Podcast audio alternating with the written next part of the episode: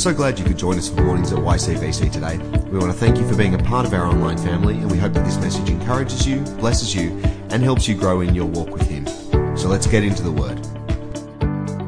So this morning's reading comes from 2 Chronicles chapter 10, and it's entitled Israel Rebels Against Rehoboam. so they sent for Jeroboam and he and all Israel went to Rehoboam and said to him, Your father put a heavy yoke on us, but now lighten the harsh labour and the heavy yoke he put on us, and we will serve you. Rehoboam answered, Come back to me in three days. So the people went away. Then King Rehoboam consulted the elders who had served his father Solomon during his lifetime. How would you advise me to answer these people? he asked. They replied, if you will be kind to these people and please them and give them a favourable answer, they will always be your servants.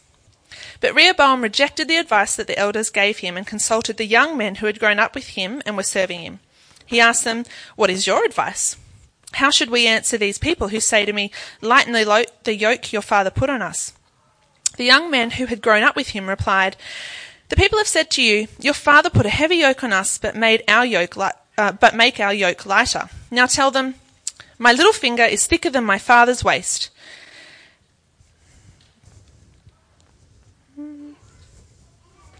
My father laid on you a heavy yoke, I will make it even heavier. My father scourged you with whips, I will scourge you with scorpions. Three days later, Jeroboam and all the people returned, returned to Rehoboam, and as the king had said, Come back to me in three days. The king answered them harshly, rejecting the advice of the of the elders. He followed the advice of the young man and said, My father made your yoke heavy, I will make it even heavier. My father scourged you with whips, I will scourge you with scorpions.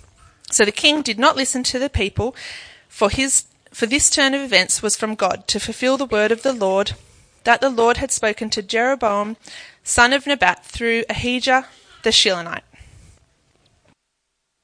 Good morning. Well, this morning, before we begin into God's Word, uh, as Tony's read, um, I just want to uh, spend some time in prayer. So, I just encourage you to uh, pray with me um, before we open up God's Word this morning. Mm. So, Heavenly Father, we thank you for the opportunity we have to gather and worship you this morning. We thank you for the opportunity uh, and the blessing it is to have your Word. Um, and in this moment, Lord, I just want to pray for those who are unwell uh, amongst our church family. Uh, those, uh, you know, we have um, two people uh, facing treatment for um, for cancer, and, and, and a third who's a, a, family member of a church family member, Lord. And so we pray for those three people um, this morning, Lord. We pray that you would bring healing, um, that you would uh, give the, the medical staff divine uh, divinely inspired wisdom in their treatment, Lord. Um, and we, yeah, we pray one way or another uh, that their healing would come to pass, Lord. That they would be made well, Lord. We pray for the family members of those people, Lord, that you give them strength um, uh, to support them in this season. And we pray for us as a church that you'd help us to love them well, Lord. And we pray for those this morning who are ill um, or, or weary, Lord, for any other reason, Father. I pray that by your Spirit you would give them um, uh, a new uh, uh, injection of, of, of, spiritual energy, Lord. And, and, I pray for wisdom of how to rest and, and recover, Lord. Um, and so, whether, whether we're here this morning or whether we're at home or somewhere else, Lord, I pray for those who are weary amongst our community um, through illness or other means, that you would, yeah, that you would really pour out your Spirit and revive us, Lord. Mm.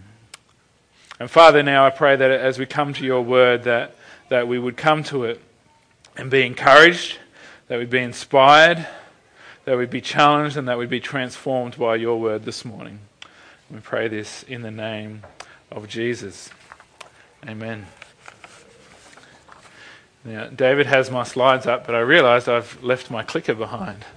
Um, so I'm just going to wander back here. Thank you, David.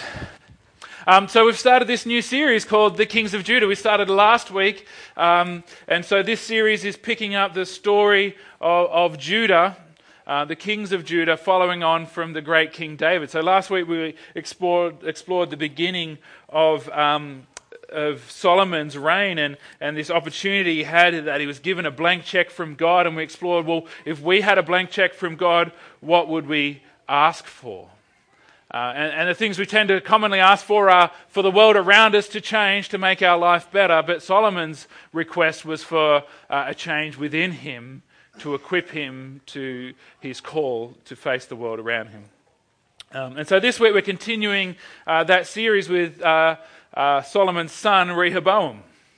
Uh, and I just want to say I'm excited about this series. I, I, said this last week, but, but I just get so excited by coming to God's Word. It's great when we do kind of thematic series and go, what does God's Word have to say about this? I like the culture of the church, like we've recently done. But I'm just so excited when we come to a series like this where we just begin with the Bible and see what God has to say through it. And, and so, because I've mapped out this whole series, I, have got to, in a sense, see the whole series, and I'm excited about what's uh, coming ahead, and I'll, I'll, restrain myself from preaching the whole series to you this morning. But uh, this week I was thinking it's a little bit like uh, a Netflix series. Um, uh, for those that watch Netflix, it's a, it's a streaming service. You can, you can watch TV through the interwebs, it's quite fancy. Um, but sometimes uh, you can download the whole series at once and you can like watch 40 hours of TV uh, non stop and you don't have to wait, there's no waiting for the next one.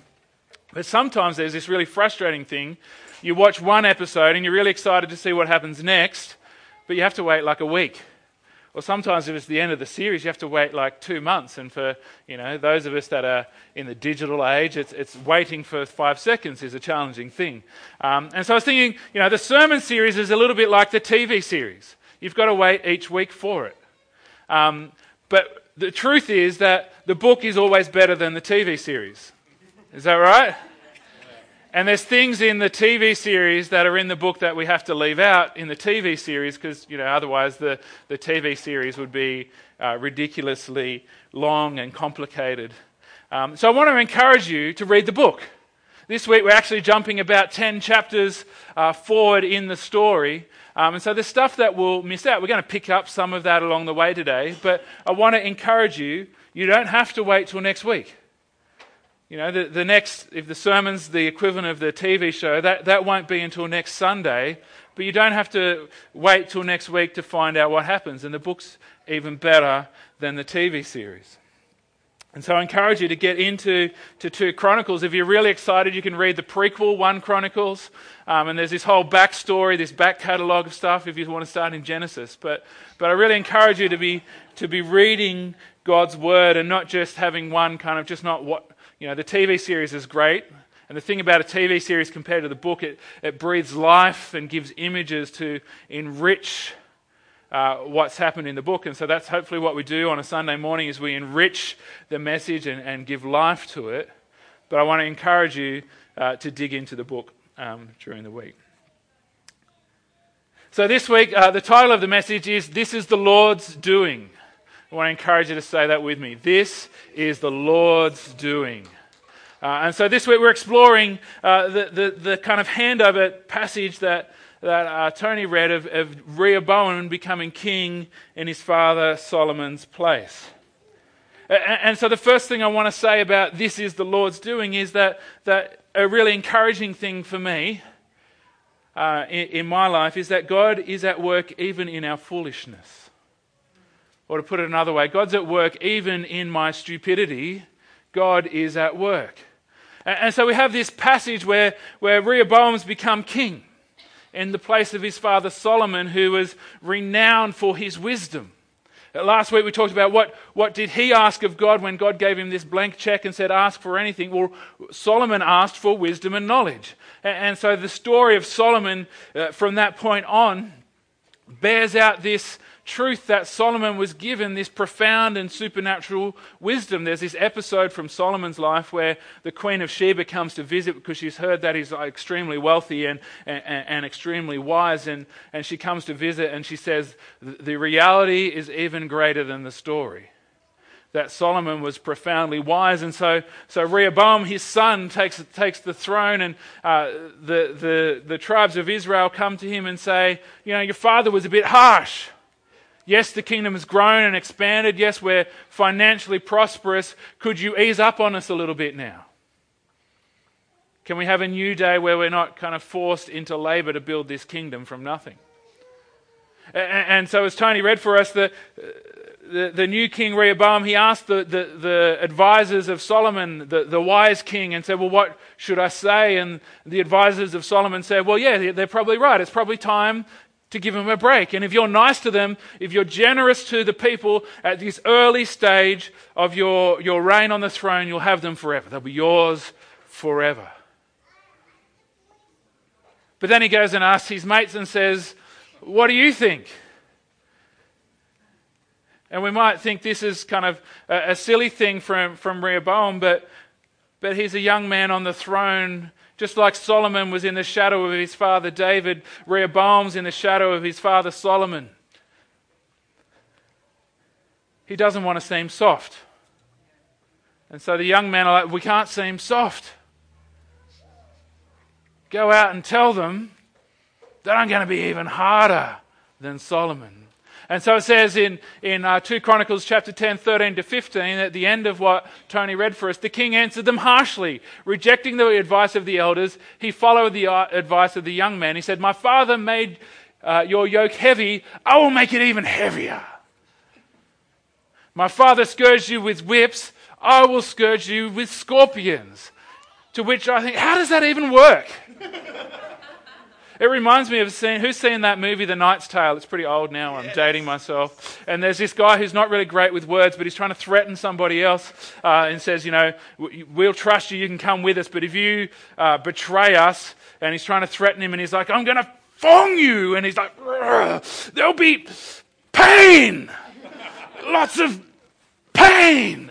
And so, to me, Rehoboam sounds like that. He's trying to act tough but he doesn't really know how. He's like, I'm going to scourge you with scorpions.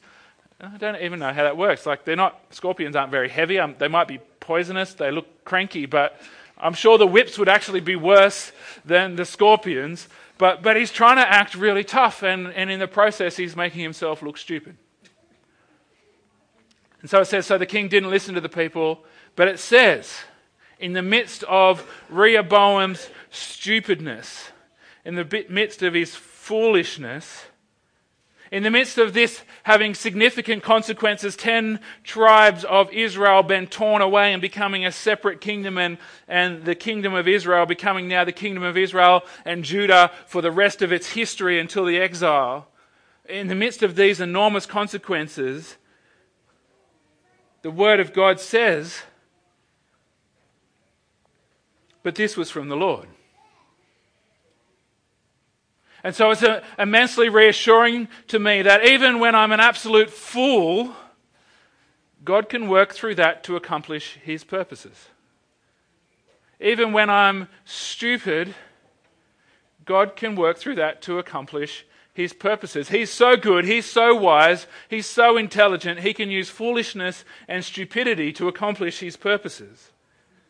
Now, to get, a, get an idea of, well, what was God up to here? Why is God dividing his people into two kingdoms? We, we need to flip back to um, 1 Kings. And so, uh, if you're not familiar, 1 Kings, uh, the, the books of Samuel and 1 Kings and 2 Kings, and the books of 1 and 2 Chronicles overlap and cover some familiar territory. And so, in 1 Kings, we get this story of Solomon that doesn't show up in the account of Chronicles. So, I'm just going to read some snippets, but in 1 Kings chapter 11, verses 4 and 6, where, I mean, 2 Kings, in 1 Kings chapter 11, verses 4 to 6, it says, As Solomon, this is Rehoboam's father, as Solomon grew old, his wives, and he had like a thousand of them, which has already been disobedient to God, having more than one.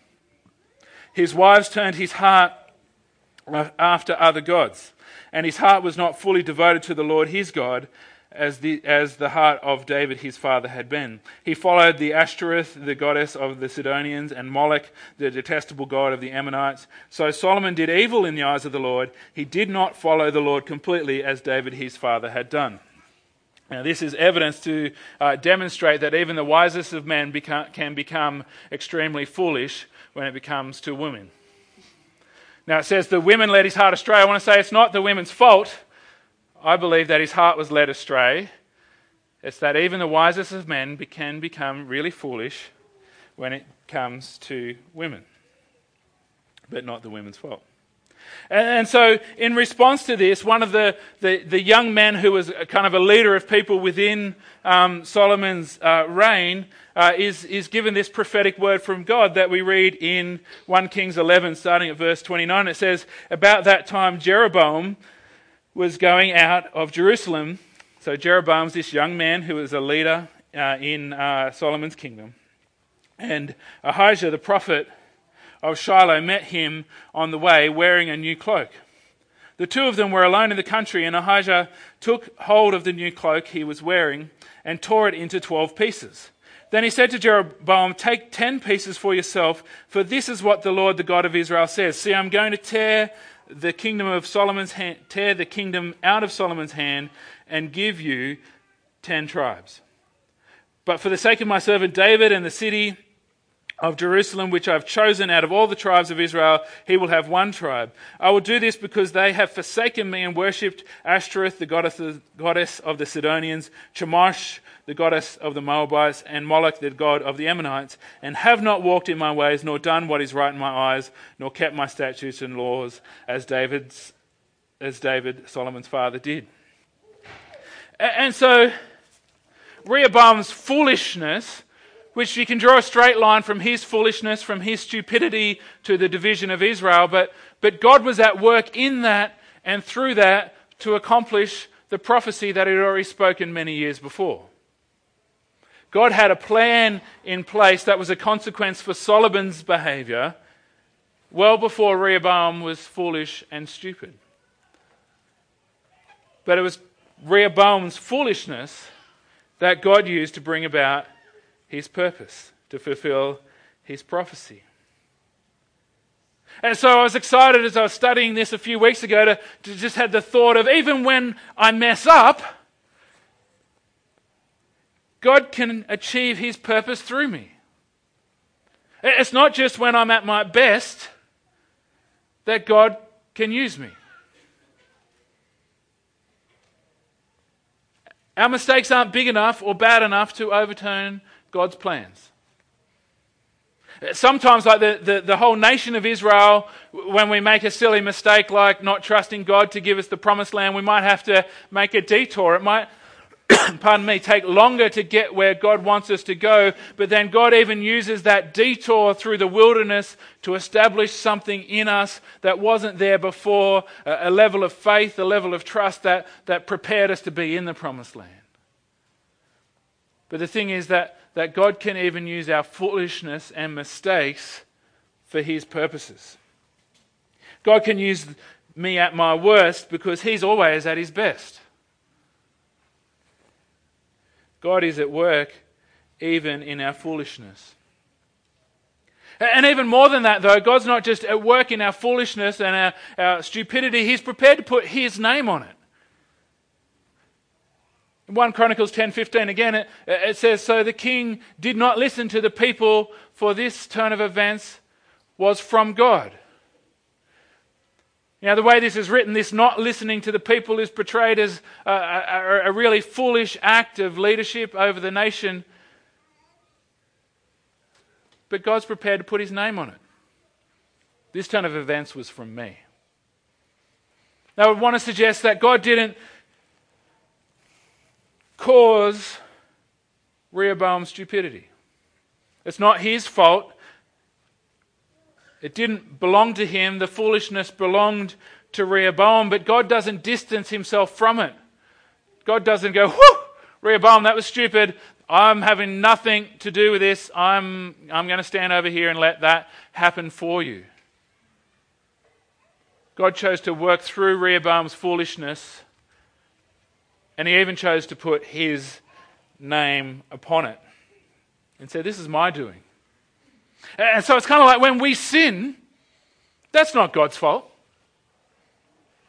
He doesn't cause it, but He's chosen to wear it. He's chosen to bear the punishment as if it was his own. He's put his name on our sin and said, I will bear the punishment for that as if it was my own sin. In this place where Rehoboam is foolish and, it has consequences, God's prepared to put his name on it and say, That was my doing. But so this episode leads us into a space where Rehoboam's faced with a hard thing, and, but he doesn't yet know that this was from God.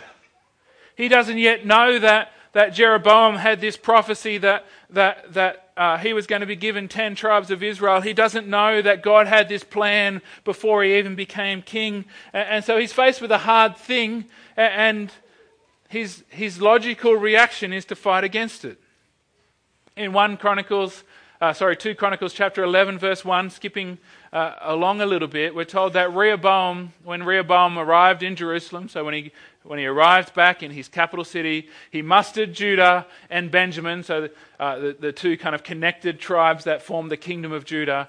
Uh, he mustered Judah and Benjamin, 180,000 able young men to go to war against Israel and regain the kingdom for Rehoboam.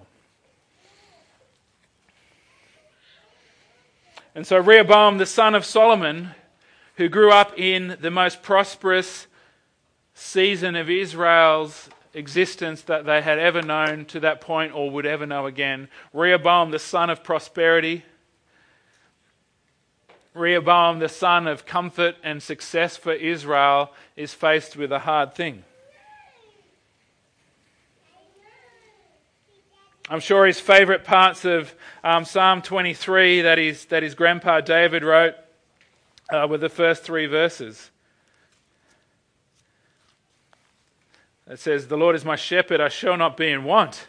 He makes me lie down in green pastures. He leads me beside quiet waters. He restores my soul. He guides me in paths of righteousness for his name's sake.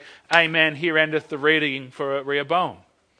That had been his experience of, of, of, of what it means to walk with God, just means blessing and prosperity and expansion of the kingdom and comfort, and other people coming to your daddy's throne room and going, You're so wise, you're so great, and we want to bless you and we want to pay tribute to you. That's what Rehoboam had seen of what being a king and what being a faithful king to God looked like. The first three verses of Psalm 23 fun, easy, beautiful. If he was king today, he'd be uh, all his Instagram posts would say hashtag blessed life, um, or something like that.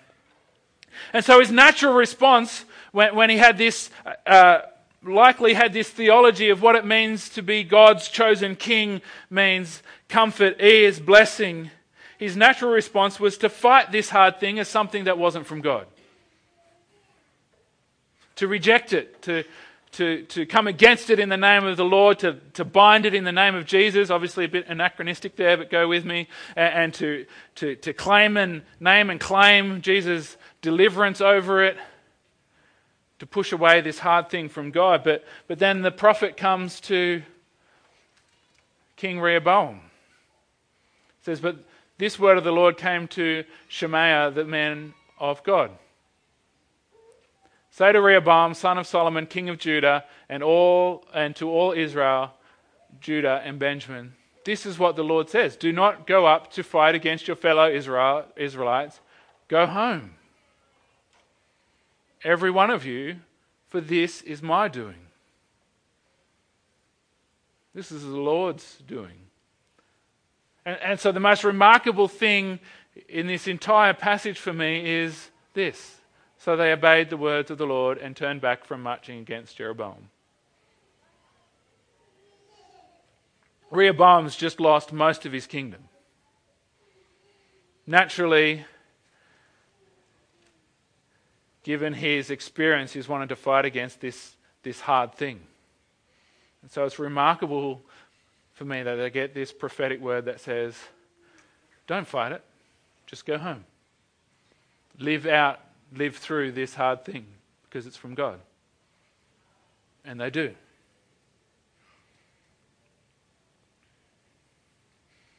See, Psalm 23 has more than three verses. Verse 4 says, Even though I walk through the valley of the shadow of death, I will fear no evil, for you are with me. Your rod and your staff, they comfort me.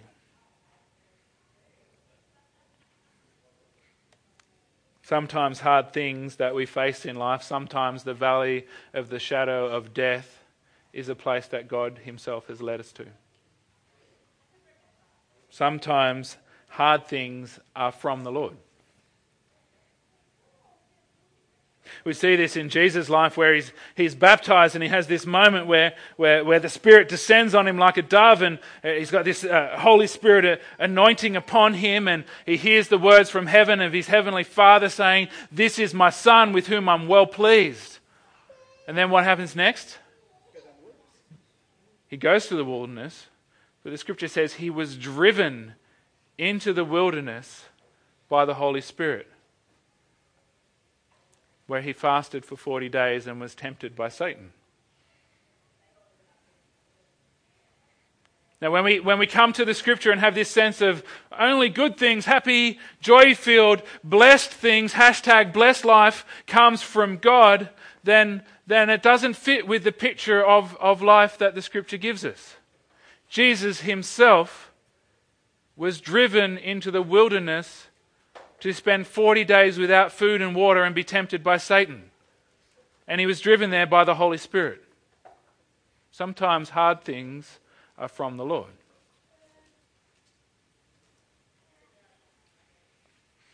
And so, like Rehoboam, our, our natural response to hard things, particularly because we're soft, comfortable Westerners, I'm a soft, comfortable Westerner, is to fight them, is to reject them, to name uh, the, the, the name of Jesus over them, which is not a bad thing to do,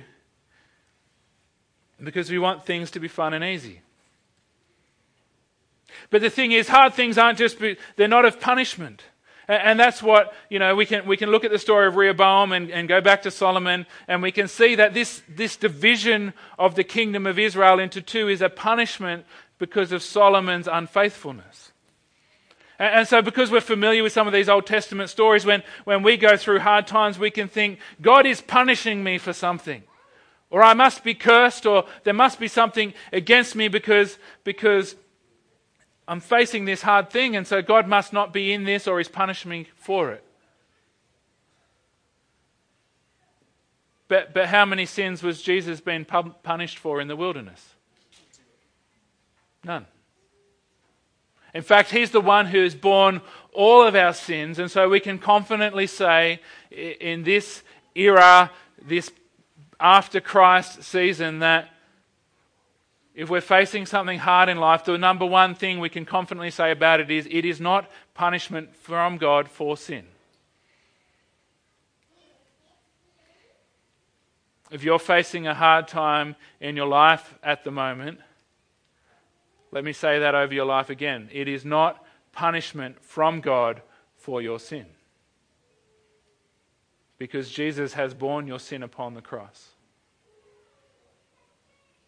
And so we need to separate this idea of, of hard things from our idea of punishment because sometimes hard things come from the Lord, but, but God is never punishing us for, his sin, for our sin because his Son has borne our sin on the cross. It's been dealt with. It is finished.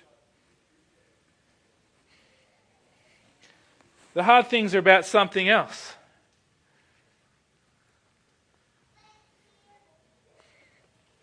There's things that God can accomplish in the hard places that He can't accomplish when we're by on the green pastures and by the streams of waters. Faith grows in the hard places, character grows in the hard places.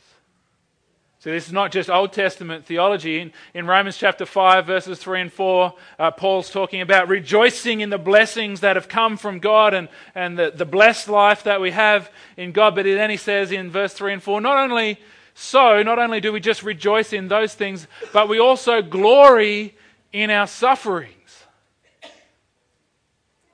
But not for their sake, not because we're masochists, but because we know that suffering produces perseverance. Hard things produce perseverance in a way that good, fun, easy, blessed life things can't. Hard things produce perseverance, and perseverance produces character. hard things, hard seasons, wilderness experiences produce character in us in a way that, that living on the mountaintop in a place of ease,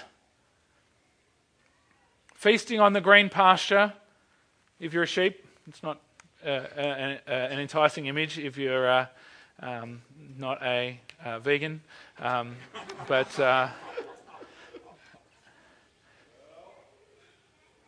But there's a character that's produced when, when God leads us into hard places that's, that's not produced in the easy seasons. And that character produces a hope in us. And it's interesting that the, that the, fruit of perseverance and character is hope.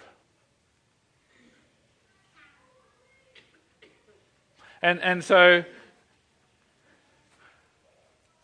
when we're in a hard season in life, sometimes we've just got to let this process be borne out within us by God.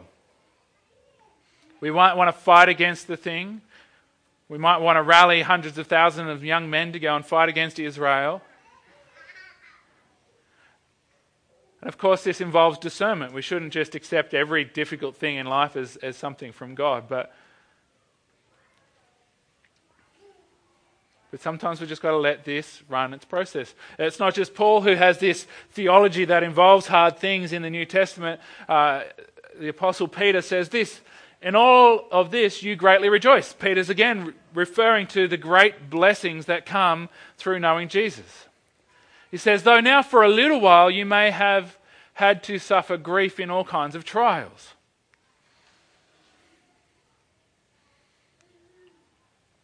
The Apostle Peter too says there's so much blessing, so much joy, so much richness, so much quality of life that comes from knowing Jesus.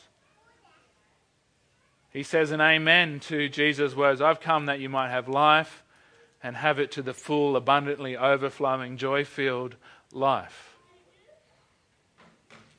But also, for a little while, you might have had to suffer grief in all kinds of trials.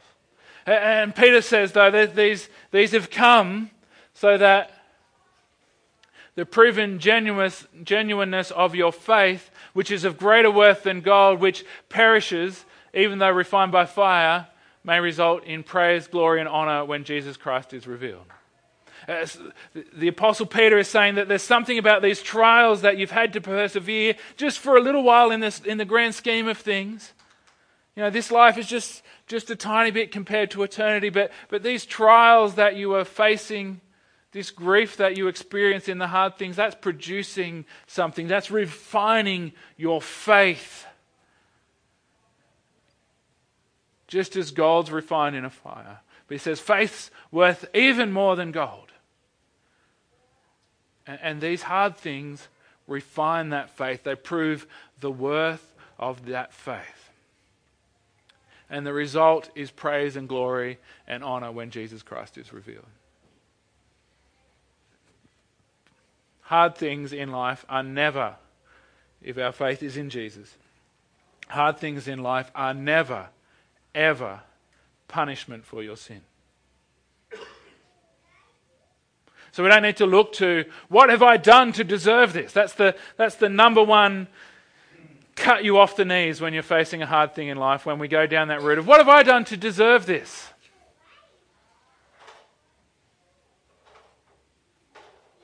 It's not about that.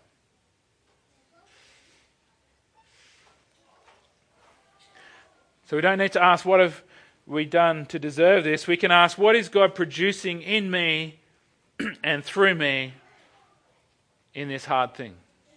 What, what, in what ways is God developing perseverance in me that will grow to a greater depth of character that will produce this overflow of hope?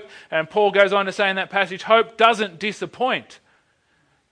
What, what is God producing in, in my perseverance space, in my character space, in my hope space through this hard thing? What is God developing in my faith? What is He refining in me that, that is going to ultimately bear fruit and praise and glory for God? What is God doing in me in the midst of this hard thing that can't be achieved in me in the easy spaces? You know, I said uh, in, in testimony time that you know there's been some things I've worried about over the last couple of weeks, and, and I acknowledge they're, they're not actually that hard of things. They're, they're worry about some blessing uh, and how to manage that and stuff like that. But I so desperately wanted it all to be easy. I wanted it all just to be like click, click, boom. Oh, just look at the divine blessing God has just showered down on me in this, this ease. And, uh, and instead, I've found myself having to, to fight for things that I believe God's leading me in, but I've had to fight for them. You know, and sometimes I wish I didn't you know, have a sermon coming up about having to, you know, receive hard things as from the Lord, and, and, and maybe then I wouldn't have to face anything hard because it's kind of like sometimes I feel like God leads me into a place of trying to pre practice what I'm about to preach. Um, uh, and, and, uh, and, so I woke up on, um, on uh, Thursday morning and, and, I just had uh, in, my, in my heart that song. It's an old song, but this is the day, this is the day that the Lord had made, that the Lord. And I was like, yes, amen. Things are going to happen today, and I'm not going to have to do anything about it. God is just going to come and deliver all of this on a silver platter for me. And the, the reality is that, that there, there was a great blessing that day, but I had to fight for it. I had to contend for it. I had to uh, spent hours doing something that I didn't want to do to receive what God was putting in front of us. But there's a, a character that's produced a, a, a, a joy, a perseverance. There, there's something produced in us when, when we have to contend for things instead of against them. When the hard thing produces something that the silver platter doesn't. And so Rehoboam obeyed God. He gets this word from the prophet saying, This isn't something to fight against us from the enemy, this is something from the Lord. And so they obeyed God. They trusted Him in the midst of the hard thing. And so the good news is when we obey God, when we trust Him, when we commit ourselves to Him in the midst of the hard thing, the hard thing doesn't always disappear, but there's blessing in the midst of the hard things. In, in 2 Chronicles chapter 6, uh, sorry, chapter 11, verses 16 to 17, it says this, uh, just after it says they obeyed God, it says, those from every tribe of Israel who set their hearts on seeking the Lord, the God of Israel, followed the Levites to Jerusalem to offer sacrifices to the Lord, the God of their ancestors. They strengthened the kingdom of Judah and supported Rehoboam, son of Solomon, three years, following the ways of David and Solomon during this time. And so, what happens as a result of, of Rehoboam and his kingdom saying, okay, this is a hard thing to swallow? I have just lost almost all of the kingdom. I want to rally the troops. I want to fight against it. I want to name and claim the authority of Jesus over it and reject it. They said, okay, if this is from the Lord, we'll go home. But the result of that, instead of there being conflict between the two kingdoms, in, instead of everyone being stuck on, on either side of the battle line, it, it gave people this moment of choice of, of, of who were they going to side with.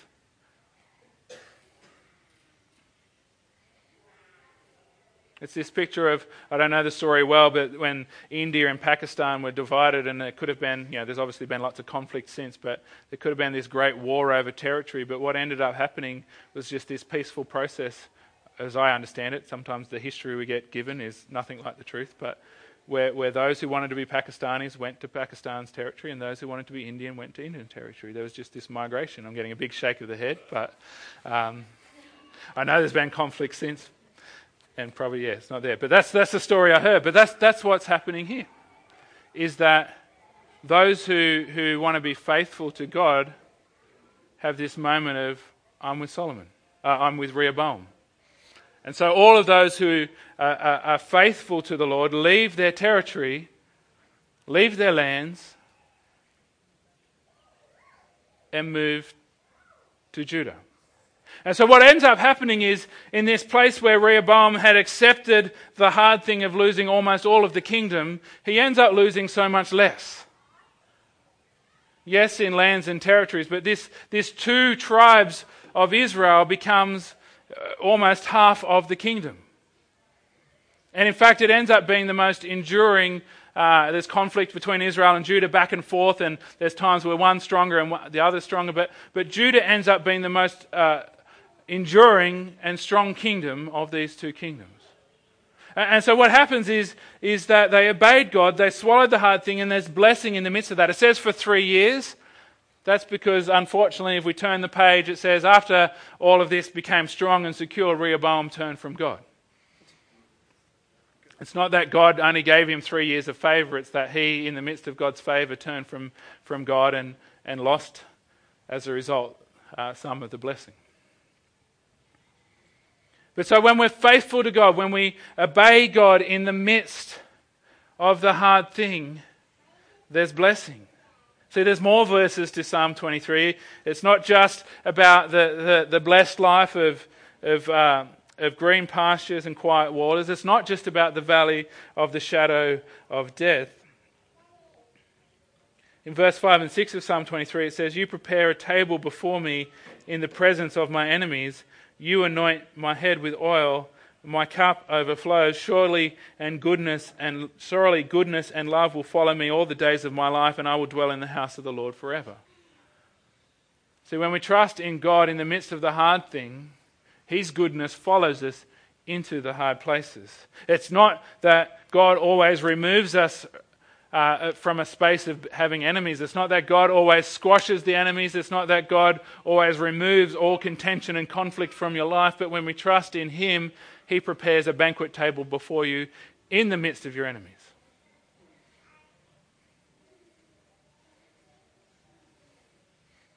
Rehoboam trusted God, and, and God didn't just go, okay, you can have all the kingdom back, but, but what he lost was so much less than what he was meant to lose.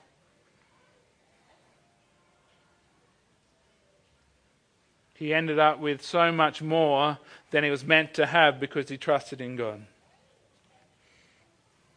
And so, even in the hard places, there is blessing from God for you.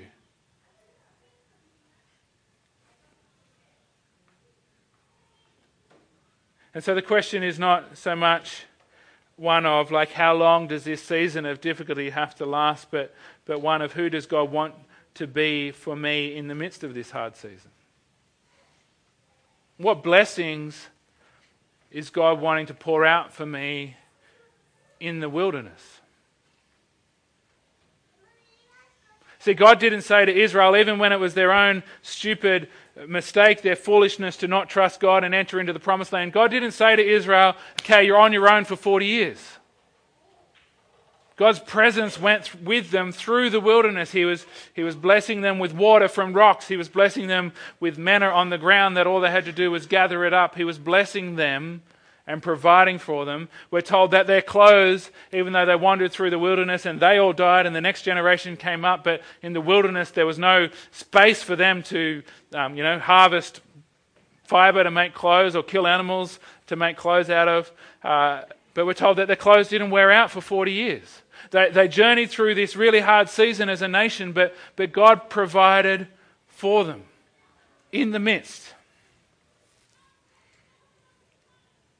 Who does God want to be? What does God want to provide for you in the midst of the hard thing?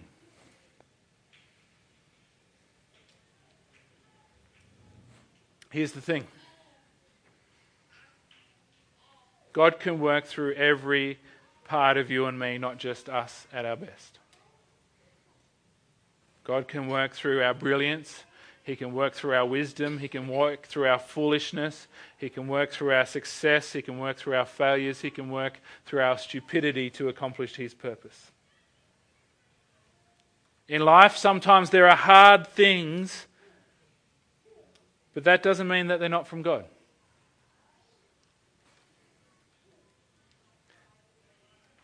But here's really the thing even if it's not from God, He is so good that He will work through all things so that when we look back, we can only possibly say, that must have been from God.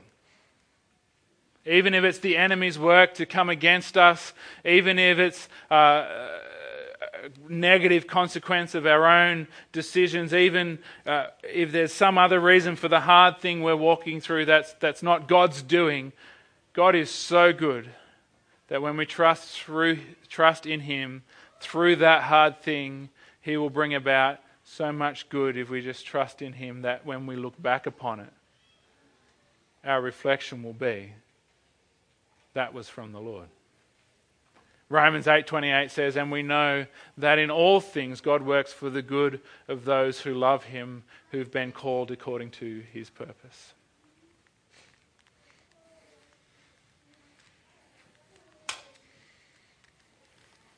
Life is a journey to be extremely cliche. We do have a good shepherd that, that leads us by quiet waters, that leads us to places who refresh our soul, who leads us to green pastures of provision and nourishment. But life is sometimes just really hard and difficult. Sometimes we walk through a valley of the shadow of death where, where everything just seems to be going wrong or everything seems difficult, where we kind of think, well, where's this prosperity from God? Where's the hashtag blessed life gone? And, and we can take comfort in knowing that even in that valley of the shadow of death, the Lord is right there with us. But not just there with us, that, that something within us in the midst of the hard thing has been produced that could not be produced in the midst of good things, well, pleasant things. Because the thing is, hard things and good things aren't mutually exclusive.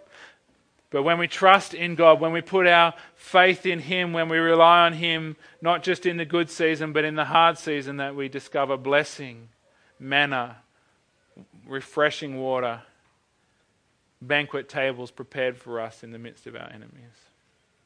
So I want to invite you to stand and we're going to uh, sing and, and worship God together. Um, so, what I encourage, I'm going to pray, and then as we sing this song, what I want to encourage you to do is whatever season you're in in your life, just declare the words of this song over. It says, it picks up on um, that verse from Romans 8 28 and says, You make all things work together for my good. And so, if you're in a hard season, I encourage you to, to in this uh, moment this morning, as you declare that over your life, to say, God, what are you working in me through this? Where's your blessing in the midst of this? Mm. So, Heavenly Father, we thank you that even when we are foolish, you can work through us. Your redemptive power, your redemptive wisdom is so good that even when we're not at our best, you can work through us. And Father, we thank you. And as Paul said, we rejoice this morning in the hard things that bring about perseverance, character, hope, that produce in us a faith that's of more worth than gold. So we rejoice this morning, Lord, in the hard things. And we declare in Jesus' name that you work through all things for the good of those that love you. In Jesus' name, amen.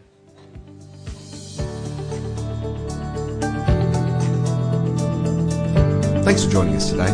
As you head back into your week, we want to encourage you to stay in His Word, stay in His love, and stay strong in your faith. Don't forget to keep up to date with what's happening via Facebook, Instagram, or via our website at ycbc.church. See you soon.